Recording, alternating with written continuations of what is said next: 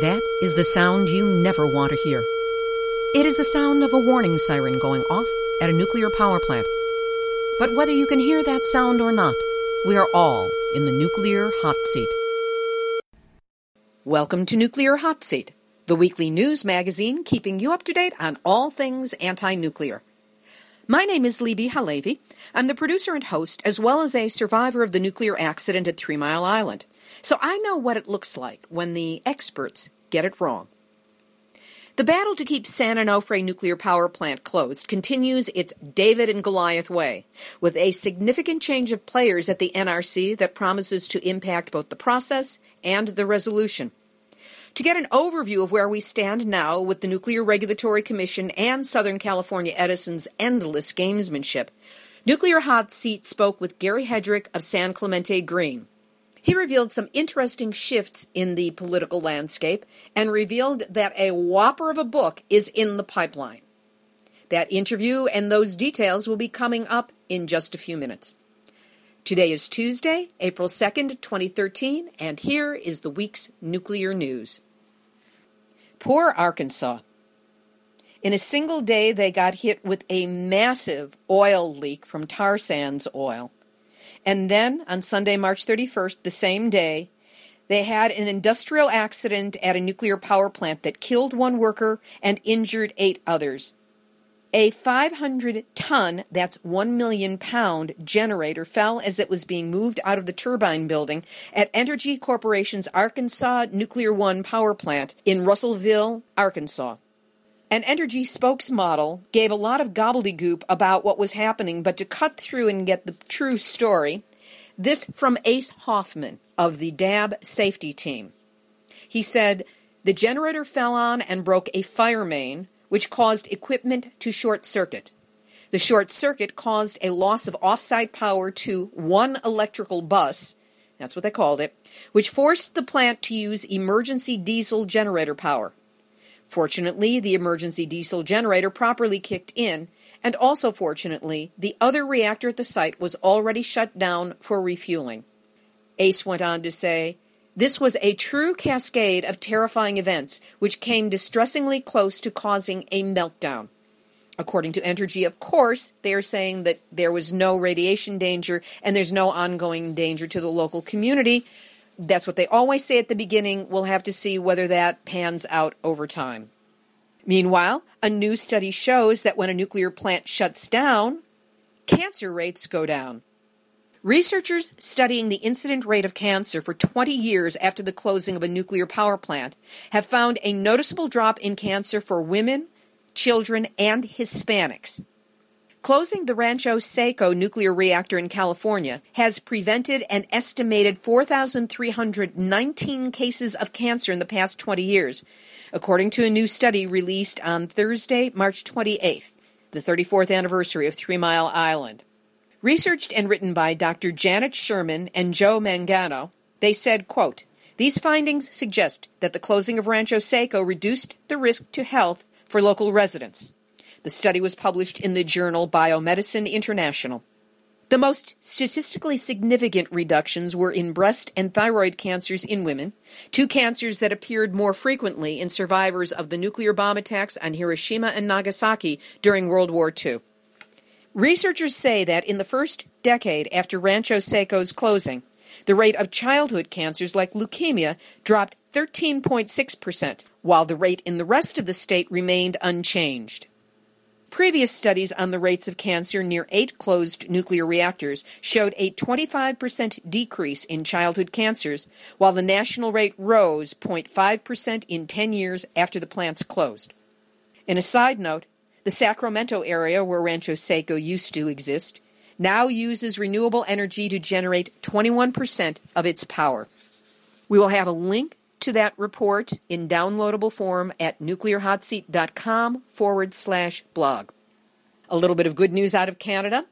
Environmental Minister Yves-Francois Blanchet of Quebec announced on March 28th that he had ordered an impact study on the exploration and development of uranium in the province. As a result, no certificate of authorization will be issued for the exploration or development of uranium in Quebec until the study is completed. Blanchet said he hopes Aboriginal communities in Quebec's north will participate in these hearings. Oh, just try to stop the indigenous warriors of the Idle No More movement from taking place in this one. Marius Paul and the rest of you based in Saskatchewan, are you listening? I'm sure you've heard it already. Over to India, where a peaceful anti-nuke protest turned nasty when the police attacked.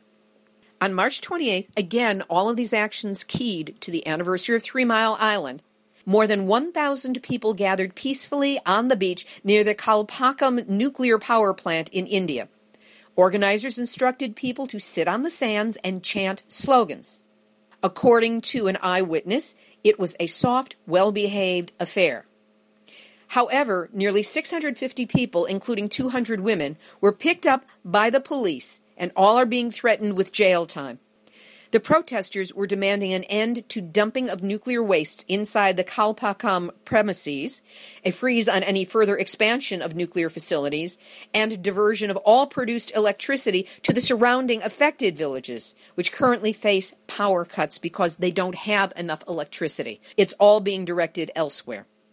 In Tokyo, on March 22nd, about 300 people protested the government's plan to remove three tents that have served as a rallying point for the anti-nuclear demonstrations in front of the industry ministry. As one of the protesters shouted, "Remove nuclear power plants first," the ministry, which oversees the nuclear industry, promised to seek a court order to remove the tents. These tents were so prominent and remain so prominent in our movement that information could be sent to them simply by saying, "Anti-nuclear tents, Tokyo." A little bit of positive news out of Japan. Tohoku Electric Power Company said this past Thursday, again March 28th, that it has decided to cancel its plan to build a new nuclear power station in Fukushima Prefecture. This is where, according to this article, anti-nuclear sentiment has gained ground in the aftermath of the nuclear disaster. Ha ha! You think? Tohoku Electric had been preparing to build Nami Odaka Nuclear Power Plant on attractive land straddling the city of Minamisoma and the town of Name, both in Fukushima Prefecture on the Pacific coast. Fortunately, this disaster in the making has been avoided before it could even get off the ground. A whole series of animals are in the nuclear news. Perhaps this is inspired by the fact that the rat-like creature, quote-unquote, otherwise known as a rat, chewed through some wiring and cut the power to the cooling pools at Fukushima 2 weeks ago, thus putting us on the road to true planetary disaster that was averted only after 30 hours of complete blackout. So what have the other animals been doing in protest against nuclear? Well, in a compilation, this from David Lockbaum of the Nuclear Safety Project, from All Things Nuclear, from the Union of Concerned Scientists, a pelican started an emergency diesel generator. A bird caused a shutdown after it landed in the switchyard containing electrical cables connecting the plant to its off-site electrical power grid. A snake slithering onto an overhead power cable caused a short that caught the wooden pole holding the cable on fire. A large number of small forage fish blocked the screens at the intake structure of a nuclear power plant. Mayflies caused a power transformer to short out. A squirrel caused an electrical short in the main power transformer. And, of course, our heroes here at Nuclear Hot Seat. Bunches of jellyfish numerous times have blocked the screens on the intake section of nuclear power plants, thus causing them to shut down, leading us to believe that if a bunch of spineless jellyfish can shut down nuclear plants, what's wrong with the rest of us? Other animals in the nuclear news this week. In Milan, more than 2,000 kilometers away from Chernobyl, 27 samples of wild boar tongues and diaphragms from the 2012-2013 hunting season have been analyzed and found to contain elevated levels of cesium-137 that are consistent with a nuclear accident. A mobile screening laboratory has been set up to test boars in the region. The land and water will be checked by the ecologic branch of the Carabinieri police force. And health protection units are checking all products from the region, foraged foods, wild fruit, mushrooms, milk, and cheese. I wonder if the Italians could be imported to teach the EPA and the FDA lessons and how to protect the citizens of this country from radiation in food. Out of Japan, it's now known that a species of shellfish has disappeared along an 18-mile stretch of coast near Japan's devastated Fukushima nuclear plant. Other shellfish species, try saying that three times real fast, were found in the alert zone, but their numbers had declined and high levels of radioactive materials were detected in them. It is believed that these are the result of radiation from the damaged nuclear power plant. Ya think? And this note, Hawaiian farmers have started feeding goats and cows with sodium boron to reduce the possible radiation in their milk. We'll have a story in the future on the die-offs that are happening in the Pacific and washing up on the coasts of Southern California of sea lions and seals. We do not know that this is connected definitely to radiation. It is suspect. Now to focus a bit on San Onofre. On the eve of a retrial, the operators of San Onofre, Southern California Edison, reached a monetary settlement on Monday, March 11, with a former inspector who claims she got cancer from leaking radiation at the plant. In a joint statement, both sides said the unpredictability of a second jury trial and the declining health of 44-year-old Rung Si Tang made a settlement advantageous. One of Tang's attorneys, Suzelle Smith, said Tang is, quote, delighted with the outcome. She went on to say, she is still recovering from her bone marrow transplant, and a second trial would have been very taxing on her. James Riccio, co-author of a nationwide report scalding the Nuclear Regulatory Commission for alleged laxity in overseeing the nuclear industry, said, Edison says it is not admitting liability, but a settlement is certainly a tacit admission that the other side had a very strong case. Tang worked as an NRC inspector at San Onofre during a period in 1985 and 86 in which the plant was plagued with defective fuel rods and fuel fleas, microscopic particles of radiation that seeped into supposedly safe areas of the plant.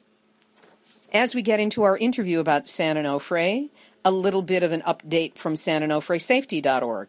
And that is that Southern California Edison wants the NRC to approve lowering San Onofre safety standards in order to expedite a restart of their defective Unit 2 nuclear reactor. If approved by the NRC, Edison would be able to restart their defective Unit 2 without the rigors of a thorough license amendment and public adjudicatory hearing on the San Onofre safety issues. The lead inspector at San Onofre, Greg Werner, has said that no technology exists to detect steam generator tube radiation leaks until after they occur, and there is no way to test an operating steam generator. They can only do computer simulations. So that's a little bit of background on today's interview. I spoke with Gary Hedrick, who along with his wife Lori founded San Clemente Green, which was initially a broad-based ecological green-focused group in Southern California.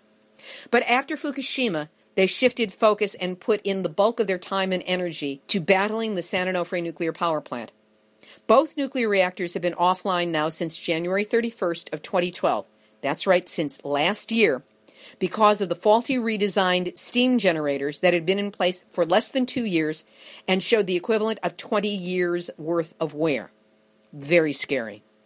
SCE, Southern California Edison, the owner-operators of San Onofre, have been doing everything in their power to game the NRC and their ratepayers by twisting language in their presentations, manipulating public meetings, calling in chits from those in their political debt, spreading confusion about the issues, and, let's face it, lying. Latest is word that SCE is willing to submit to an NRC licensing hearing. Now, that sounds like a win for our side, doesn't it? Let's hear what Gary Hedrick has to say about it, and then listen in as I get some additional informational tidbits from him that I wasn't expecting. Gary, tell us what the latest maneuverings, what the latest manipulations are on the part of Southern California Edison regarding their planned restart of San Onofre. The recent news really actually shows just how transparent Edison is becoming. It's surprising that they're actually saying that they want safety first, as usual, And then they admit that they want to avoid any delays caused by an adjudicated license amendment hearing. So they've proposed that they might submit to a regular license amendment, meaning they want to circumvent any close scrutiny for the benefit of starting as soon as possible and obviously putting safety second. So that's kind of a new level of transparency. They just openly admit that in public. So they are admitting to the fact that they want a simpler process so that they don't get scrutiny and they can start sooner to put us all at risk. Right. The proposal they have in mind avoids the introduction of outside testimony or independent experts. That would be the adjudicated hearing that the activists in Southern California, what we've all been calling for, what we've all been demanding through the NRC, that it be put to the equivalent of a trial. So they've been very successful in confusing the public with this proposal. And again, I'm saying they're only considering a license amendment.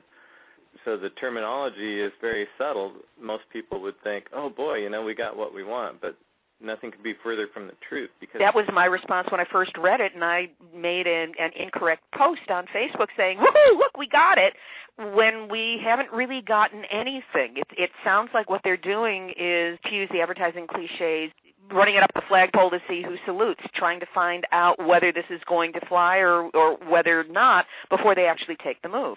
Right. It's very dangerous what they're proposing, actually, not only because they're confusing everyone, it's very easy mistake to make, but if they succeed, they could get approval from the NRC on this quicker process, and the NRC is saying, well, we would still, as the public, we'd still have an opportunity to have hearings further down the road, but it would be after they restart these defective reactors.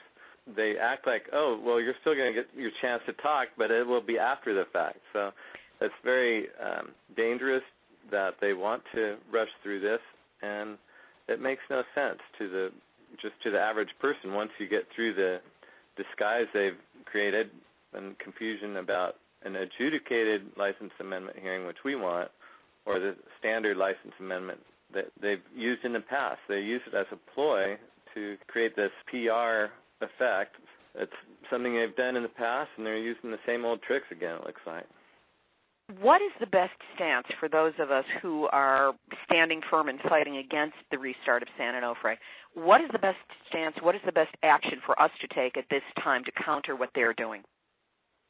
Well, as far as San Clemente Green's activities, the most effective thing we've been able to do is rally the troops to the point where so many people show up at our events that we're hard to ignore. And the other thing that really works well is just being rational human beings, discussing something that's important that threatens us all, and being respectful of the way we present our ideas and not being too radical, but being very firm and knowing that we have the truth on our side makes a pretty powerful audience. You know, when we're presenting our materials, none of us are pros at this. You know, we just are speaking the truth and from the heart, and I think it's very effective. When is the next time for the public to engage with the NRC and Southern California Edison on this issue? The next NRC meeting, so-called public meeting, about something in our area was actually taking place in Maryland again.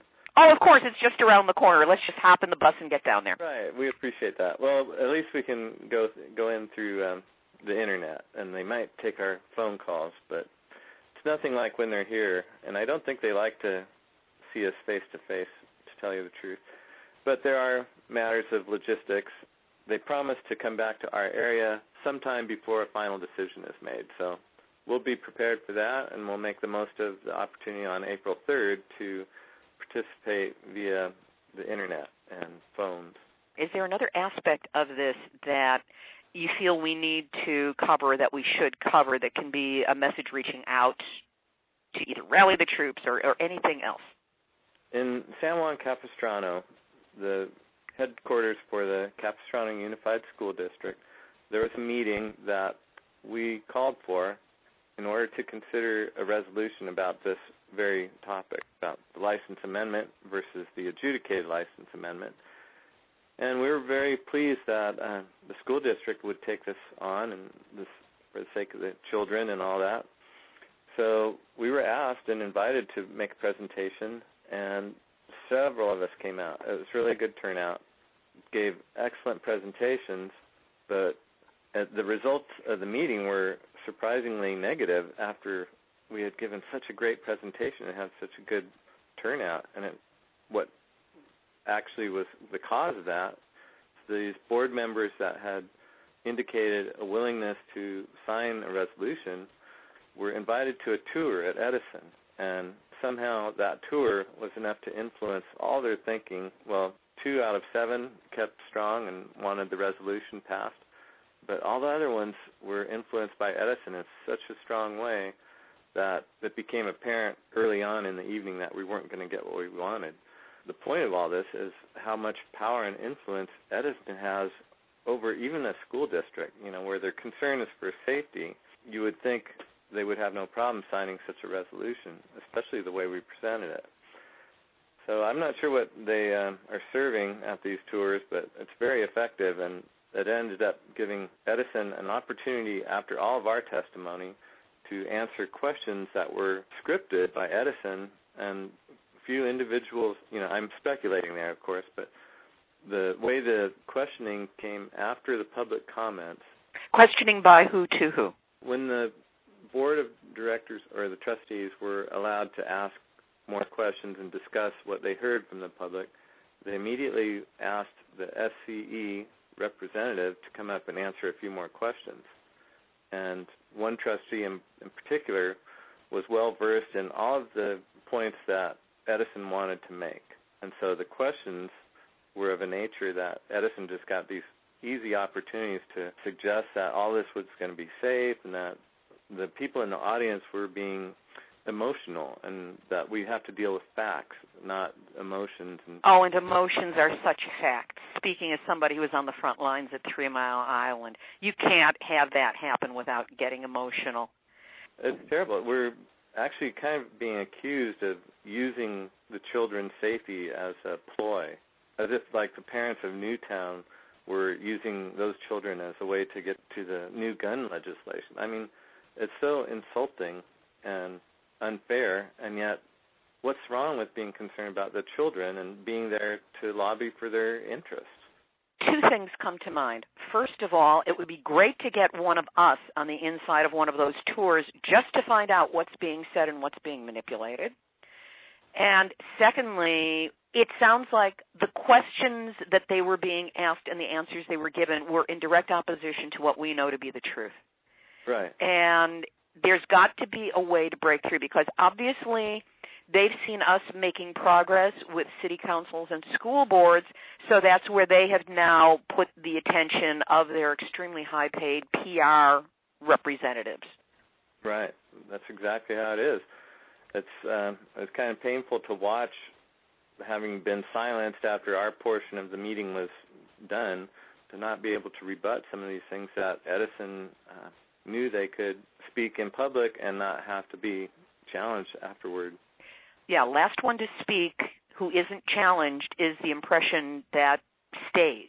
Mm-hmm. Okay. So my answer when people say emotional, or the other word is alarmist, I like to point out that you cannot go through the notification that, oops, there's a problem with the nuclear plant down the block. Sorry about that. You can't go through that without getting extremely emotional in a way that doesn't go away quickly. And as for being an alarmist, you know who else was an alarmist? Paul Revere.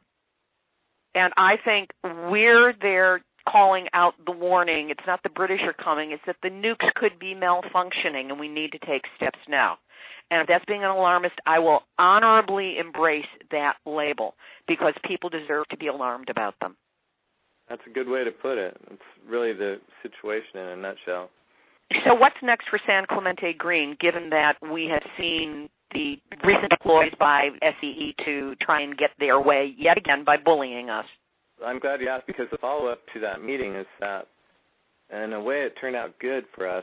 We had a great opportunity to get our voices heard in the media, and the vote was never really taken about whether to sign the resolution or not. They tabled it for a future date. So we still have an opportunity to meet with the trustee members, and I think that could have some effect because we'll have our chance to rebut Edison, at least in a meeting with them. So we'll be back, and we'll try to get that established and made right.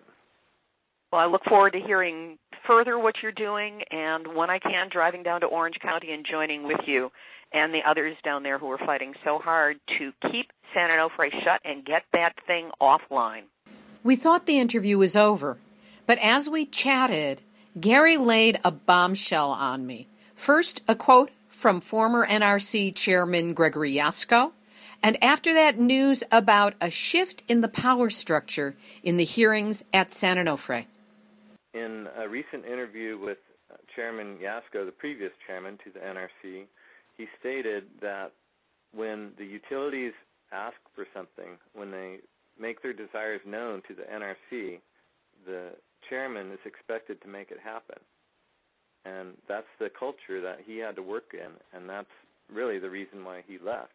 Now I'm seeing Elmo Collins resign unexpectedly, and they're calling it a retirement, but it certainly was a sudden retirement. I just found the story. It hasn't made big news. Art Howell is going to take over.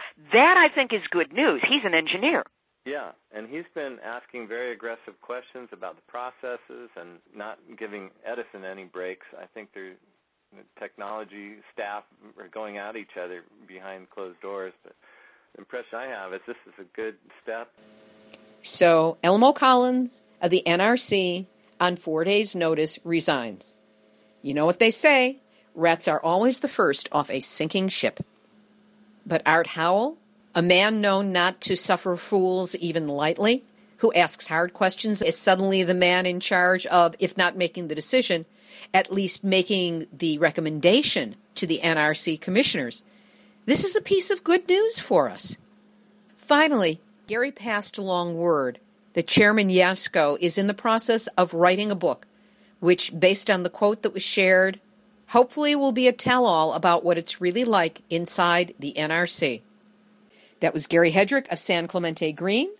If you want to know what's going on in a blow-by-blow fashion in Southern California, and this is the model for possible challenges to licenses in other parts of the country, you can subscribe to the group's frequent newsletter with all the inside information. sanclementegreen.org. I just fill in the proper boxes. Here's the final thought. We need to laugh. We need humor. We need music. We need entertainment in this movement if we're going to keep it together in the long run. I know in the last week I was grateful to be able to laugh myself silly at a 1979 Saturday Night Live send-up of 3 Mile Island. I've also been sent links to some songs that will be coming up in future podcasts. So this is a shout-out to all of you listeners. If you know about and have links to any song about nuclear, if there are comedy routines you know about, sketches, anything up on YouTunes or iTunes, especially if you've got a bead on something George Carlin may have said about nuclear, let me know. Send it to me at info@NuclearHotSeat.com, and I will work them into future podcasts. By the way, I will be posting a link to that Saturday Night Live sketch on the website, NuclearHotSeat.com/blog. For now, this has been Nuclear Hot Seat for Tuesday, April 2nd, 2013. Material for this week's Nuclear Hot Seat came from enenews.com, What Would We Do Without You?, healthline.com, Joe Mangano and Dr. Janet Sherman, Montreal Gazette, dianukes.org, asahi.com, Kyoto News, David Lockbaum and All Things Nuclear from the Union of Concerned Scientists, World Crunch, UPI, LA Times, cbsla.com, sanclementegreen.org, San Onofre safety.org, the Capistrano Dispatch, and the ever-popular, ever-vigilant Nuclear Hot Seat Facebook team, with a special shout-out to Greg Panzica. As I promised, we're going out on music in honor of the passing from the pedestal of the NRC's Elmo Collins. Remember that Nuclear Hot Seat is a completely volunteer project with ongoing expenses. So if you like what you hear and you want to support me, please do. You can donate by going to the homepage at NuclearHotSeat.com, scrolling down, hitting the donate button, and just follow the prompts after that. You can find all of our podcasts, 94 podcasts, can you believe this? posted on NuclearHotSeat.com/blog, and you can get the entire library on iTunes podcasts. And if you have a story lead, a hot tip, or a suggestion of someone to interview, send an email to info@nuclearhotseat.com. We're going out on music in honor of the passing from the pedestal of the NRC's Elmo Collins. But for now, this is Libby Halevi of Heartistry Communications, the heart of the art of communicating, reminding you that we've all had our nuclear wake-up call. Now, do not go back to sleep. This is the song, la la la la, Elmo's song. La la la la, la la la la, Elmo's song. I like it. La la la, la la la la. To think he wrote this alone. La la la, la la la la. Catchy. He loves to sing, la la la la, Elmo's song. Oh, we sing it. La la la la, la la la la, Elmo's song. He wrote the music. The words that Elmo's song. Wow, that's great. Yeah, I wish I had a song.